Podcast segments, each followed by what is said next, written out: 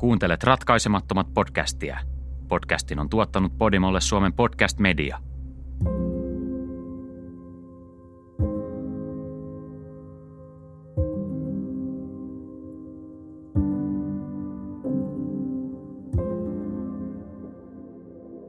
Marraskuun kuudentena päivänä yli sata ihmistä ahtautui pienen hautaustoimistoon, josta oli näköala Longview-järvelle, jonka lähistöltä Bethanyn ruumis oli löydetty.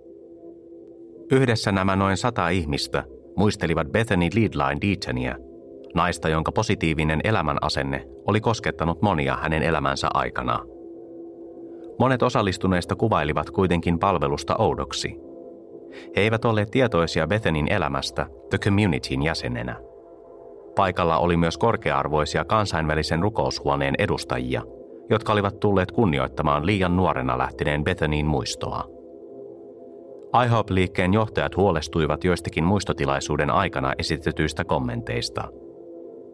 Tyler Deatonin kokoaman yhteisön jäsenten puheissa mainittiin useita ryhmää koskettavia ongelmia, jotka Tyler oli aiheuttanut. Heti muistotilaisuuden jälkeisenä päivänä kansainvälinen rukoushuone ilmoitti Tylerille, ettei hän ollut enää tervetullut kirkon alueelle. Tämä koski myös The Communityn asuntoja ja toimitiloja – 8. marraskuuta 2012 kuolinsyyn tutkija allekirjoitti Bethany Deatonin kuolintodistuksen. Todistuksessa kuolinsyyksi ilmoitettiin tukehtuminen ja tekotavaksi itsemurha. Perjantaina 9. marraskuuta Bethany Deatonin perhe valmistautui laskemaan hänen ruumiinsa haudan lepoon. Heidän kokoontuessaan hautausmaalle Longview-järven lähistölle Bethanyn äiti sai kuitenkin puhelun tapauksen tutkijoilta – he soittivat kertoakseen, että he tarvitsisivat hänen ruumiinsa takaisin. He eivät halunneet meidän hautaavan Bethania sinä päivänä. Aiemmin samana päivänä Bethanin pitkäaikainen ystävä Micah Moore oli kävellyt Grandviewn poliisilaitokselle.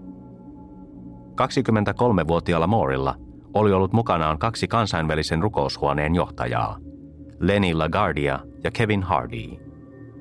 LaGuardia ja Hardy olivat puhuneet Maikahin kanssa kuultuaan erikoisia kommentteja Bethenin muistotilaisuudessa. He olivat nyt Maikahin mukana, kun tämä puhui etsivälle.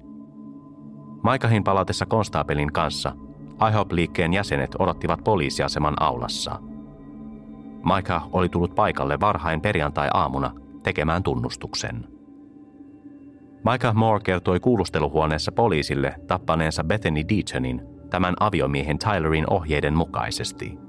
Hän kertoi poliisille useita kammottavia yksityiskohtia, kuten sen, kuinka Bethanin juomaveteen oli sekoitettu psykoosilääkettä. Lääkeannos oli tehnyt hänestä velton ja väsyneen. Omien sanojensa mukaan Maika oli tappanut Bethanin lääkkeen alettua vaikuttaa. Hän kertoi vetäneensä valkoisen roskapussin naisen pään yli ja pidelleen sitä paikoillaan, kunnes hänen kehonsa vapisi. Kun lausunto Maikahin tunnustuksesta julkaistiin myöhemmin, siihen sisältyi myös kuvaus siitä, kuinka muovipussi oli ikään kuin uhrin suussa. Jacksonin piirikunnan sheriffin toimistossa työskentelevä Eversti Ben Kenny antoi myöhemmin oman lausuntonsa Maikahin tunnustuksesta. Kun Maika tuli sisään ja kertoi tarinansa, se oli kaipaamamme puuttuva palanen. Maika oli puhuessaan todella vastahakoinen – aivan kuin hän olisi yrittänyt koko ajan miettiä, mitä sanoisi, tai hakea hyväksyntää joltakulta. Hänen tunnustuksensa kuitenkin sopi yhteen rikospaikan kanssa. Muovipussi, Bethenin ilme, hengen haukkominen ja kuristaminen. Maikahin tunnustus auttoi tapauksen tutkijoita yhdistämään joitakin asioita toisiinsa ja toi selkeyttä ajatuksiin, joita heillä oli ollut tutkinnan alussa. Sekä Eversti Kenny että etsivä Cole olivat alusta asti olleet sitä mieltä, ettei tapaus vaikuttanut itsemurhalta. Kuka vastanainut tappaisi itsensä vain kaksi kuukautta häidensä jälkeen? Miten asiat olisivat voineet mennä niin pahasti pieleen niin lyhyessä ajassa? On myös syytä mainita, että kuolinsyyn tutkija huomasi Bethenin ruumista tutkiessaan hänen silmiensä olleen yhä avoinna. Tämä osoitti, että vaikka hän näyttikin nieleen kokonaisen pullollisen kipulääkkeitä – todellinen kuolinsyy oli ollut tukehtuminen. Suurin kysymys oli ollut se, oliko Bethany itse vai joku muu tukehduttamisen takana. ja nyt Maikahin tunnustus näytti heittävän itsemurhateorian romukoppaan. Eversti Kenny sanoi tästä. Hän ei nukkunut. Useimmat ihmiset, jotka ottavat yliannostuksen kipu- tai unilääkettä, vain nukahtavat hitaasti ja lopulta nukkuvat pois. Myös Bethenin perheellä oli ollut omia epäilyksiään ennen hautajaisia, kun he olivat saaneet kuulla hänen autostaan löytyneistä lääkkeistä. He kyseenalaistivat, miksi sairaanhoitaja, joka oli työskennellyt sairaalassa vain pari päivää ennen kuolemaansa, olisi yrittänyt itsemurhaa reseptivapailla kipulääkkeillä. Sen lisäksi, että Maika väitti olevansa henkilökohtaisesti vastuussa Bethenin kuolemasta, hän kertoi myös muista The Communityn sisällä tapahtuneista asioista – Maika väitti, että Bethany oli huumattu psykoosilääkkeellä useita kertoja. Se oli kuulemma ollut toistuvaa hänen muutettuaan Tylerin luoksen miesten taloon. Maika kertoi, että kuolemaansa edeltäneiden kahden kuukauden aikana Bethany oli huumattu, ja sen jälkeen useat talossa asuvista miehistä olivat käyttäneet häntä seksuaalisesti hyväkseen. He olivat kuitenkin alkaneet pelätä, että Bethany kertoisi kaiken viranomaisille. Michael Moore antoi ymmärtää, ettei Bethanin aviomies Tyler ollut osallistunut hyväksikäyttöön, mutta oli siitä vähintään tietoinen. Hänhän hallinnoi koko organisaationsa elämää ruohonjuuritasolta alkaen, ja hänellä oli sananvaltaa yhteisön jäsenten jokapäiväiseen toimintaan. Paika kertoi myös, että jotkin hyväksikäyttötilanteista oli kuvattu miesten talosta löytyvällä iPadilla. Tämän tunnustuksen jälkeen etsivät soittivat Bethanin äidille Carolille – ja kertoivat, että heidän olisi tutkittava Bethenin ruumista edelleen. Bethenin tapauksen tutkinta avattiin uudelleen.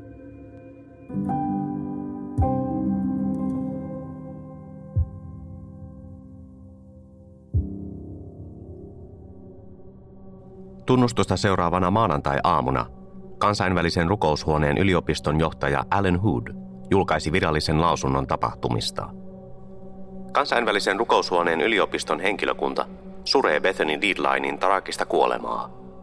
Bethany osallistui puolen vuoden harjoittelujaksolle yliopistossamme vuonna 2009 ja työskenteli sen jälkeen sairaanhoitajana paikallisessa sairaalassa. 10. marraskuuta saimme järkytykseksemme kuulla, että yliopistomme opiskelija Micah Moore, joka oli tuntenut Bethanin useita vuosia, oli asetettu syytteeseen hänen murhastaan. Bethanin kuoleman jälkeen on tullut ilmi, että yli viisi vuotta sitten sekä hän että herra Moore olivat liittyneet itsenäiseen uskonnolliseen ryhmittymään, joka toimi Texasin Georgetownissa.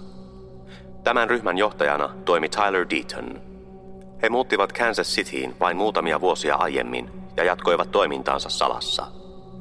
Tämä ryhmä on aina toiminut yliopistosta riippumattomasti ja pidämme tärkeänä, että totuus ryhmän toiminnasta ja uskonnon harjoittamisesta tulee päivän valoon. Herra Deaton johti uskonnollista ryhmäänsä täysin itsenäisesti, erillään yliopistostamme, vaikkakin hän ja osa hänen seuraajistaan olivat opiskelijoitamme. Olemme tehneet tiivistä yhteistyötä paikallisten viranomaisten kanssa Bethenin kuoleman tutkinnassa. Tarjoamme edelleen apua viranomaisille heidän tutkiessaan tätä kammottavaa rikosta ja siihen johtaneita tapahtumia. Teemme parhaamme voidaksemme taata opiskelijoidemme turvallisuuden ja hyvinvoinnin – Rukouksen ympärille rakentuneena oppilaitoksena pyydämme teitä liittymään rukouksiimme Bethenin läheisten sekä muiden tämän tragedian koskettamien ihmisten puolesta. Meneillään olevan poliisitutkinnan vuoksi emme tässä vaiheessa kommentoi tapausta laajemmin. Samoihin aikoihin IHOP-liike ilmoitti virallisesti lopettavansa kaiken yhteistyön Tyler Deatonin ja kaikkien niiden organisaationsa haarojen kanssa, joiden toimintaan Deaton oli vaikuttanut. Liikkeen perustaja Mike Bickle julkaisi jopa videosaarnan, jossa hän varoitti ihmisiä kulteista ja manipulaatiokeinoista, joilla ne pyrkivät houkuttelemaan uusia jäseniä. Kansainvälistä rukoushuonetta edustanut lakimies Ed Novak totesi lehdistölle antamassaan lausunnossa seuraavasti. IHOP ei tiennyt, mitä Deacon teki. Liikkeellä ei ollut tietoa hänen johtamastaan ryhmästä, eikä IHOP valvonut ryhmän toimintaa tai osallistunut siihen millään tavalla – Evankelinen pastori ja kirjailija Keith Gibson sekä puolusti että kritisoi kansainvälisen rukoushuoneen toimintaa Bethenin kuoleman jälkimainingeissa. Hän kertoi myöhemmin uskovansa, ettei IHOP-liike ollut vastuussa siitä, mitä Bethanille tapahtui. Mutta Näyttää kuitenkin siltä, etteivät väärinkäytösten ehkäisyyn tarkoitetut rakenteet ole kyllin vahvoja. Tähän mielipiteeseen yhtyivät monet Bethanin läheisistä, kun uutiset hänen kuolemastaan alkoivat vallata tilaa paikallismedioista. Tylerin johtamaa yhteisöä, joka oli pitkään liitetty kansainvälisen rukoushuoneen toimintaan, alettiin kutsua lehdistössä kultiksi, ja monien jäsenten läheiset olivat shokissa siitä, että jotain näin karmeaa oli tapahtunut kirkkaassa päivänvalossa. Muutamassa päivässä miesten ja naisten talot tyhjenivät asukkaista ja jäsenistä, kun vanhemmat ja muut sukulaiset hakivat siellä yhä asuneita nuoria takaisin kotiin. The Communityin kuuluneet naiset olivat hämillään syytöksistä, joita Tyleriin ja muihin yhteisön miehiin kohdistettiin. Erityisen vaikeaa heidän oli uskoa Bethanin julmaan kohteluun liittyviä syytöksiä. The Communityin asuntojen lähistöllä asunut Anna Alvarez kertoi omasta näkökulmastaan, kuinka yhteisö oli levittäytynyt hänen kotikaupunkiinsa. IHOP on aina saanut niskakarvani nousemaan pystyyn. He houkuttelevat ennestään naiveja ja sinisilmäisiä ihmisiä. Nuo ihmiset ajattelevat, että kaikki organisaation jäsenet ovat heidän kaltaisiaan, mutta mukana on aina susia lampaiden vaatteissa. Miesten ja naisten talojen tyhjentyessä monet niiden entisistä asukkaista alkoivat puhua tutkijoille. Mitä enemmän he puhuivat, sitä selvemmin poliisi ymmärsi millainen kauhutarina Bethanin kuoleman taustalla olikaan. Useat yhteisössä asuneista miehistä kertoivat etsiville harastaneensa seksiä Tyler Deatonin kanssa. Ainakin kolme heistä kuvaili tekoja seksisuhteena, kun taas yksi puhui parisuhteesta. Eräs talossa asuvista nuorukaisista paljasti poliisille huolestuttavan tapahtumasarjan, jossa Tyler oli pitkällä aikavälillä suostutellut häntä mukaan seksiakteihin. Suostuttelu oli alkanut epämukavasta fyysisestä kontaktista, kuten painimisesta tai halailusta – ja päätynyt lopulta ajan myötä seksiin. Monet The Communityin asunnoissa asuneista nuorista ymmärsivät nyt olleensa kultin jäseniä. He alkoivat nähdä, kuinka manipuloiva Tyler oli ollut. Hän oli kuvailut seksiä uskonnolliseksi kokemukseksi ja käyttänyt hyväkseen väitettyä yhteyttään Jumalaan, manipuloidakseen nuoria miehiä harastamaan seksiä kanssaan. Eräs miesten talossa asuneista nuorukaisista kuvaili Tylerin tekoja seuraavasti – se oli taitavasti organisoitu järjestelmä, joka antoi Tylerille mahdollisuuden irstailuun, murskaamalla hänen valvonnassaan olevien nuorten miesten vapaan tahdon. Poliisi sai myös kuulla erikoisesta unesta, josta Tyler oli kertonut yhdelle yhteisönsä jäsenistä noin kolme päivää Bethanin ruumiin löytämisen jälkeen. Tyler oli kertonut nähneensä unta, jossa hän tukehdutti Bethanin kuoliaaksi ja kärsineensä sen seurauksena ahdistuksesta – Tämä oli uutta tietoa niin medialle kuin The Communityn romahtamisen koskettamille perheillekin. Myös poliisi kiinnitti huomiota esitettyihin väitteisiin.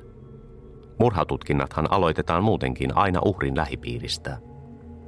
Erityisesti huomiota kiinnitettiin uhrin puolisoon, ja mikäli tutkintaan liittyy suuria summia rahaa tai uskottomuutta, ovat ne omiaan vahvistamaan epäilyjä.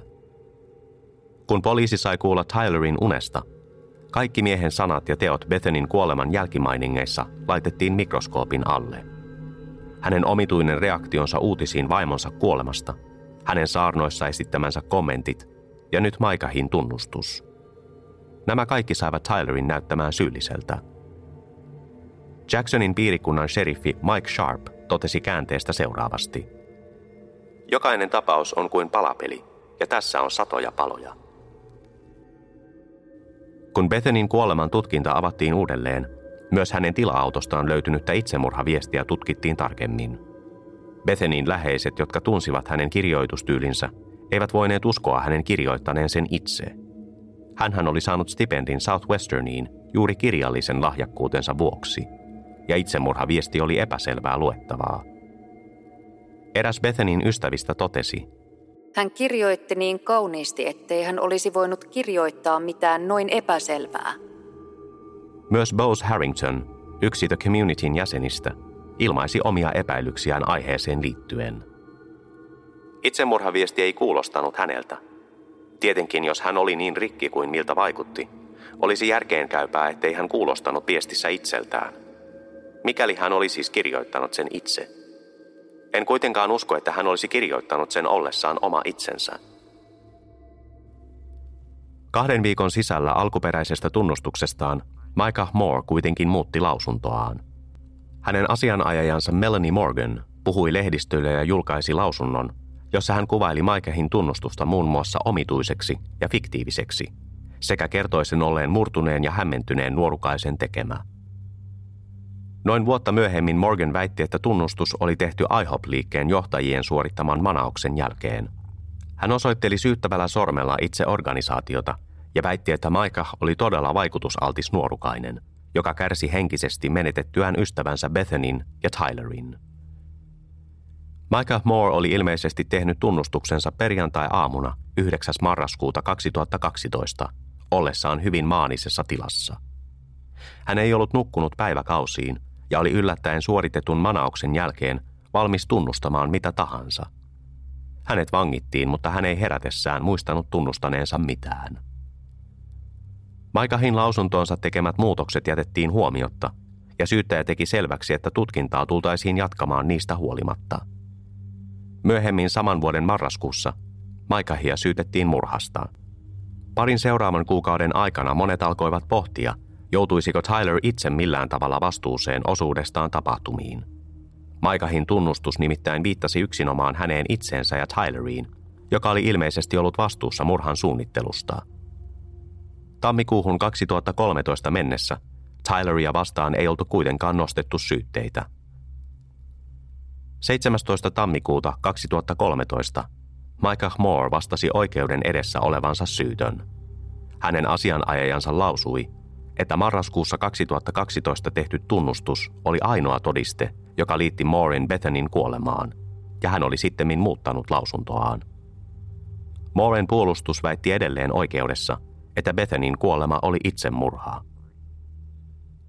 Micah Moorelle asetettiin takuusumma – ja hän pääsi vapauteen 250 000 dollaria vastaan.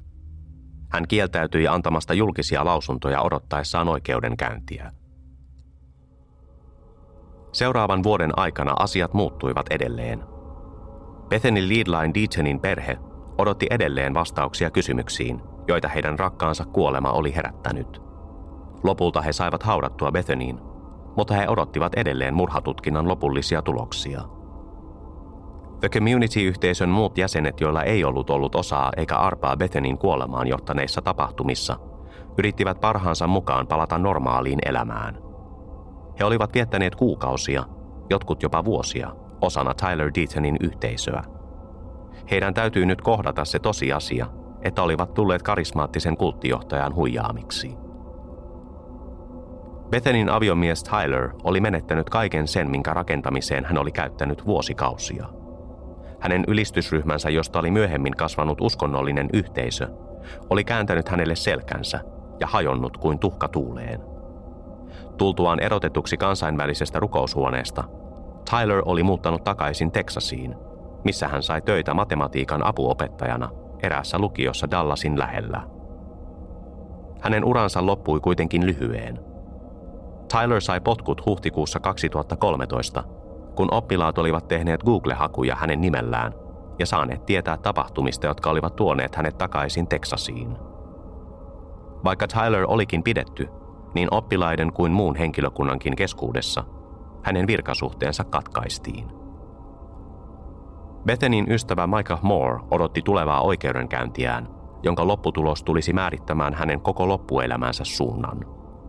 Mikäli hänet todettaisiin syylliseksi, hän saisi joko elinkautisen vankeusrangaistuksen tai jopa kuoleman tuomion.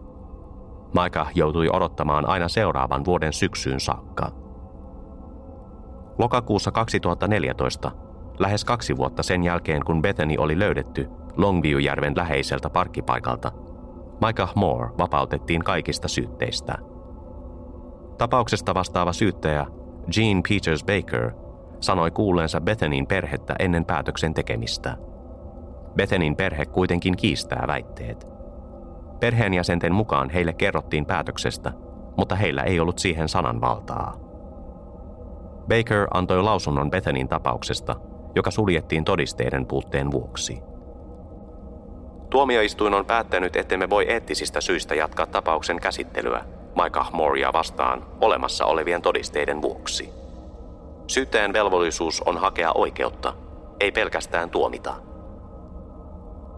Kuluneiden kahden vuoden aikana poliisi ja muut viranomaiset olivat tehneet parhaansa löytääkseen todisteita Michael Moorin tunnustuksen tueksi. Kaikki todisteet, mitä he saivat kerättyä, viittasivat kuitenkin siihen, että Bethany Deaton oli todellakin riistänyt oman henkensä. Lisäksi tutkijat huomasivat Maikahin lausunnoissa useita epäkohtia. Maika oli alkuperäisessä tunnustuksessaan kertonut tappaneensa Bethanin tila-auton etupenkillä, kun taas poliisi oli löytänyt naisen ruumiin auton kolmannelta penkkiriviltä pelkääjän puolelta. Myöskään aikajanat eivät täsmänneet toisiinsa – Micah Moore oli väittänyt tappaneensa Bethanin ennen aamu kymmentä, mutta valvontakameratallenteet kuitenkin todistavat Micahin olleen The Communityin tiloissa siihen aikaan. Kun näihin tietoihin yhdistetään valvontakamerakuvat Bethanista Walmartissa ja lähikaupassa samoihin aikoihin, autosta löytyneiden kipulääkkeiden hankkimisen olisi pitänyt olla mahdotonta. Lisäksi Bethanin pankkikorttia oli käytetty kello 10 jälkeen, hänen kuolinpäivänsä aamuna – mikä sekoitti Maikahin tunnustuksen aikajanaa entisestään. Lisäksi Maikah oli tunnustuksessaan väittänyt, että Bethany oli huumattu ja häntä oli käytetty seksuaalisesti hyväksi useita kertoja ennen hänen kuolemaansa. Kun Bethanin ruumista tutkittiin toiseen kertaan, oikeuslääkärit eivät löytäneet jälkeäkään psykoosilääkkeistä, joita hänelle oli Maikahin mukaan annettu. He eivät myöskään löytäneet todisteita minkäänlaisesta seksuaalisesta väkivallasta – itse asiassa kaikki todisteet viittasivat siihen, että Bethany oli ollut kuollessaan yhä neitsyt. Tämä löydös myös todisti, ettei Bethanyn ja Tylerin välillä ollut tapahtunut mitään heidän häidensä jälkeen. Maika oli alkuperäisessä tunnustuksessaan myös kertonut, että jotkin Bethanyin kohdistuneista raiskauksista olisi kuvattu iPadilla. Poliisi oli ottanut haltuunsa useita laitteita miesten taloista tutkiakseen niiden sisältöä. He eivät löytäneet Maikahin mainitsemaa videota – tai todisteita sen olemassaolosta. Lisäksi tutkijat eivät löytäneet lainkaan DNA-todisteita, jotka olisivat osoittaneet Micah Moorin olleen ajoneuvossa, jonka sisältä Bethany löydettiin. Useat asiantuntijat myös analysoivat autosta löytynyttä itsemurhaviestiä ja totesivat sen olleen Bethanin kirjoittama. Bethanin ruumiin uudelleen tutkiminen paljasti tutkijoille, että hän oli kuollut tukehtumiseen, mutta kuolintapa oli tällä kertaa kirjattu itsemurhan sijaan tuntemattomaksi. Oli selvää, että syyttäjät halusivat pitää kaikki ovet avoinna, mikäli he saisivat koottua tarpeeksi näyttöä. Todisteiden puutteen vuoksi syyttäjät olivat ymmärtäneet, että heidän ainoa oikea todisteensa oli Maikahin tunnustus. He kuitenkin tiesivät, ettei se pätisi oikeudenkäynnissä. Maikahin tiedettiin nimittäin kärsineen psykoottisista jaksoista ja väittäneen olleensa demonien riivaama.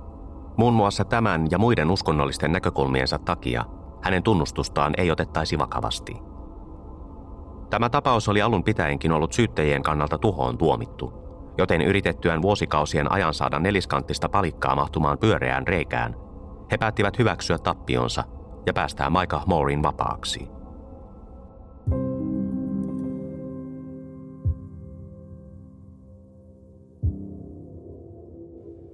Micah Moorin puolustusasianajaja Melanie Morgan oli onnistunut saamaan Maikahia vastaan nostetut syytteet kumotuksi – Tekemässään aloitteessa Maikahin vapauttamiseksi syytteistä, hän väittää, että kansainvälisen rukoushuoneen alajärjesty Prisoners of Hope oli manipuloinut nuorukaista.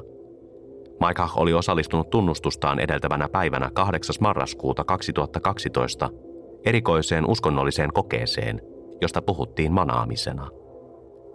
Tämä koe oli tehnyt Maikahista entistäkin vainoharhaisemman ja aiheuttanut hänelle unettomuutta, minkä myötä hän menetti otteensa todellisuudesta – Melanie Morgan väitti aloitteessaan, että Maikahin tunnustus oli reaktiivinen psykoottinen episodi, jonka olivat saaneet alulle Bethanin menettäminen ja sen lamauttavan tosiasian tajuaminen, että hän kuului kulttiin. Morgan totesi myös, että koko tarinan traagisin kohtalo oli Nuori nainen, jolla oli vakava masennus, jäi ilman hoitoa. Hänen läheisensä rakastivat häntä, mutta hän ei saanut tarvitsemaansa apua. Maika pahoittelee syvästi lausuntojaan – ja niiden Bethany Deatonin perheelle aiheuttamaa surua ja tuskaa. Micah Moore on sittemmin kieltäytynyt puhumasta kaikille median edustajille. Hän ei suostunut kommentoimaan tapausta edes CBSlle, kun he alkoivat koostaa 48 Hours-sarjan erikoisjaksoa Bethanin tapauksesta. Maika on kuitenkin syyttänyt verkossa kansainvälisen rukoushuoneen edustajia väärästä tunnustuksestaan. He eivät ole profeettoja. he ovat manipuloijia. Maika ei ole yksin mielipiteensä kanssa, vaan monet hänen entisistä uskonveljistään ja sisaristaan ovat keskustelleet aggressiivisesta kampanjasta, jolla IHOP-liike yritti pestä kätensä koko tapauksesta. Micah Moore on myös kertonut julkisesti katuvansa koskaan seuranneensa Tyler Deatonia, eikä kaksikko ole pitänyt yhteyttä kohtalokkaiden tapahtumien jälkeen. Tyler Deaton muutti vaimonsa kuoleman ja yhteisönsä menettämisen jälkeen Dallasin lähistölle, mistä hän sai töitä lukion matematiikan opettajana. Pesti ei kuitenkaan ollut pitkäaikainen, vaan hänet irtisanottiin vain muutamia kuukausia myöhemmin. Sen jälkeen hänen uskotaan palanneen Corpus Christin alueelle, missä hänen perheensä asuu. Toimittajat ovat yrittäneet ottaa yhteyttä Tyleriin, mutta turhaan. Hän on pitänyt asuinpaikkansa salaisuutena yhteiskunnallisten seuraamusten pelossa. CBSn 48 Hours erikoisjakso kuitenkin sai Tylerin muuttumaan yhteistyöhaluiseksi. Hän halusi esiintyä televisiossa ja puhdistaa maineensa siinä kuitenkaan onnistumatta. Tyler vaikutti kameroiden edessä epämiellyttävältä ja välinpitämättömältä. Hän hymyili jatkuvasti ja nauroi todella vakavillekin kysymyksille. Hän kertoi 48 Hours-sarjan tutkijoille. Karismani on sekä siunaus että kirous. Olen myöntänyt sen alusta asti – Osaan olla puoleensa vetävä. Se voi vaikuttaa ihmisiin. Kun häneltä kysyttiin, oliko hän jonkinlainen kulttijohtaja, jolla oli paljon vaikutusvaltaa seuraajiensa keskuudessa, hän vastasi seuraavasti. Kyllä. Vaikutusvaltaa, jonka avulla pyrin liian täydelliseen kontrolliin. Median maalaama kuva äärimmäisen sosiopaattisesta, narsistisesta ja kontrollifriikistä kulttijohtajasta on kuitenkin typerä. Se ärsyttää minua. Aivan kuin joku kysyisi, Voisimmeko puhua siitä, mitä oikeasti tapahtui? Lisäksi hän kertoi haastattelijalle.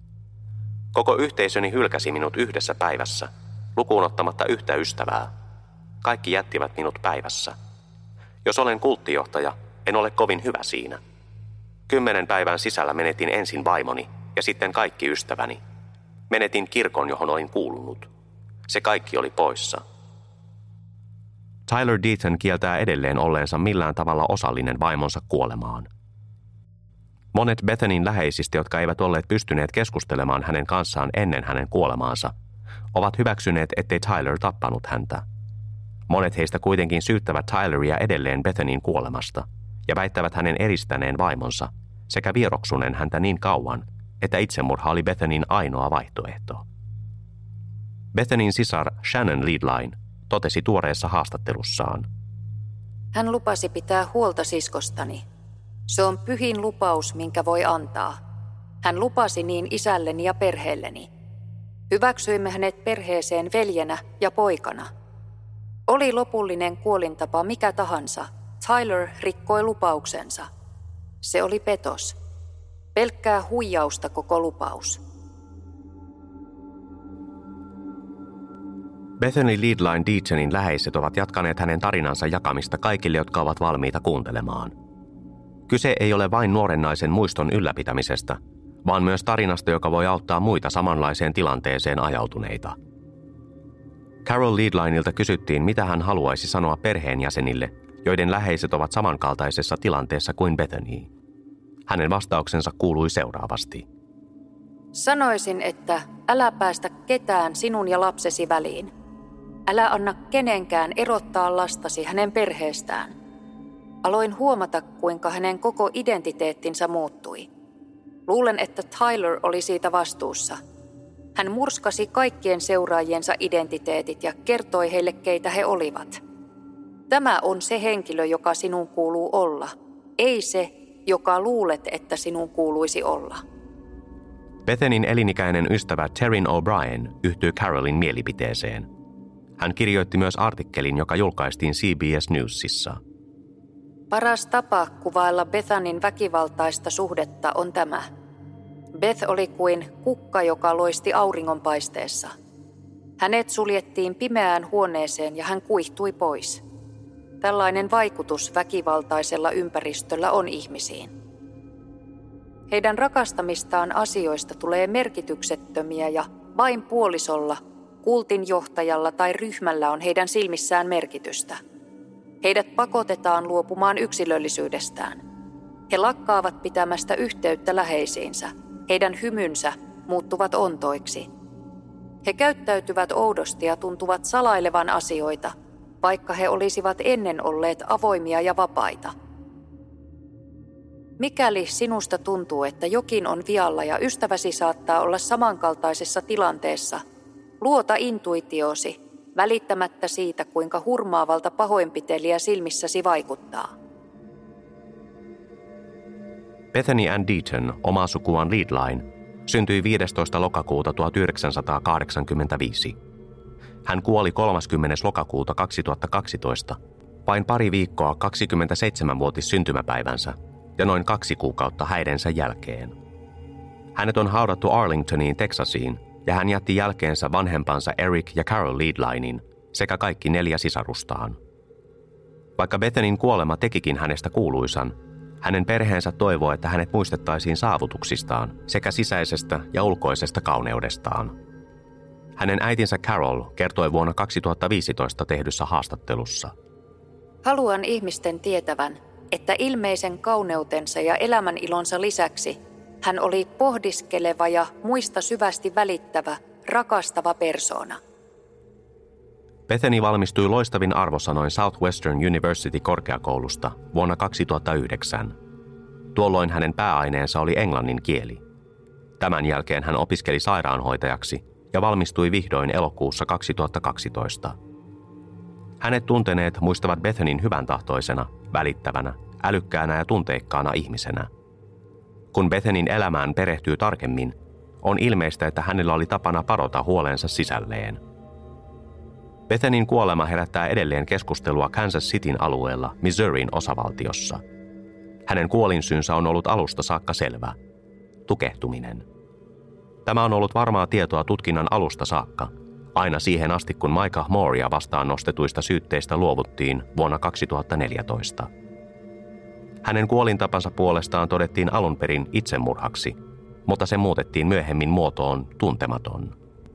Viranomaiset katuvat joitakin tutkinnan alkuvaiheessa tekemiään päätöksiä, kuten tapauksen toteamista itsemurhaksi. Bethenin ruumis tutkittiin ja balsamoitiin ennen kuin hänen vatsansa sisältöä ehdittiin tutkia. Tämän vuoksi täysimittaista ruumiinavausta ei koskaan pystytty tekemään. Etsivä Penny Cole, joka oli paikalla ensimmäisten joukossa, kun Bethenin ruumis löydettiin Longview-järven läheisyydestä, työskenteli tapauksen parissa aivan viime aikoihin saakka – hän on aina epäillyt, ettei kyseessä ollut yksiselitteinen itsemurha, mutta hänellä ei ole tarpeeksi todisteita epäilystensä tueksi. Luulen, että hänet murhattiin. En kuitenkaan voi ottaa asiaan kantaa virallisesti, sillä minun on perustettava tutkimukseni todisteisiin ja tiedossa oleviin faktoihin. Olen kuitenkin näkemäni perusteella sitä mieltä, että Bethany ei riistänyt omaa henkeään. Luulen, että Tylerilla oli valtavasti vaikutusvaltaa yhteisönsä jäsenten parissa. Hän vaikutti heidän elämänsä jokaiseen osa-alueeseen. Joku jossakin tietää tapauksesta enemmän, ja hänen täytyy astua esiin ja puhua Bethanin puolesta, sillä Bethany olisi tehnyt sen hänen puolestaan.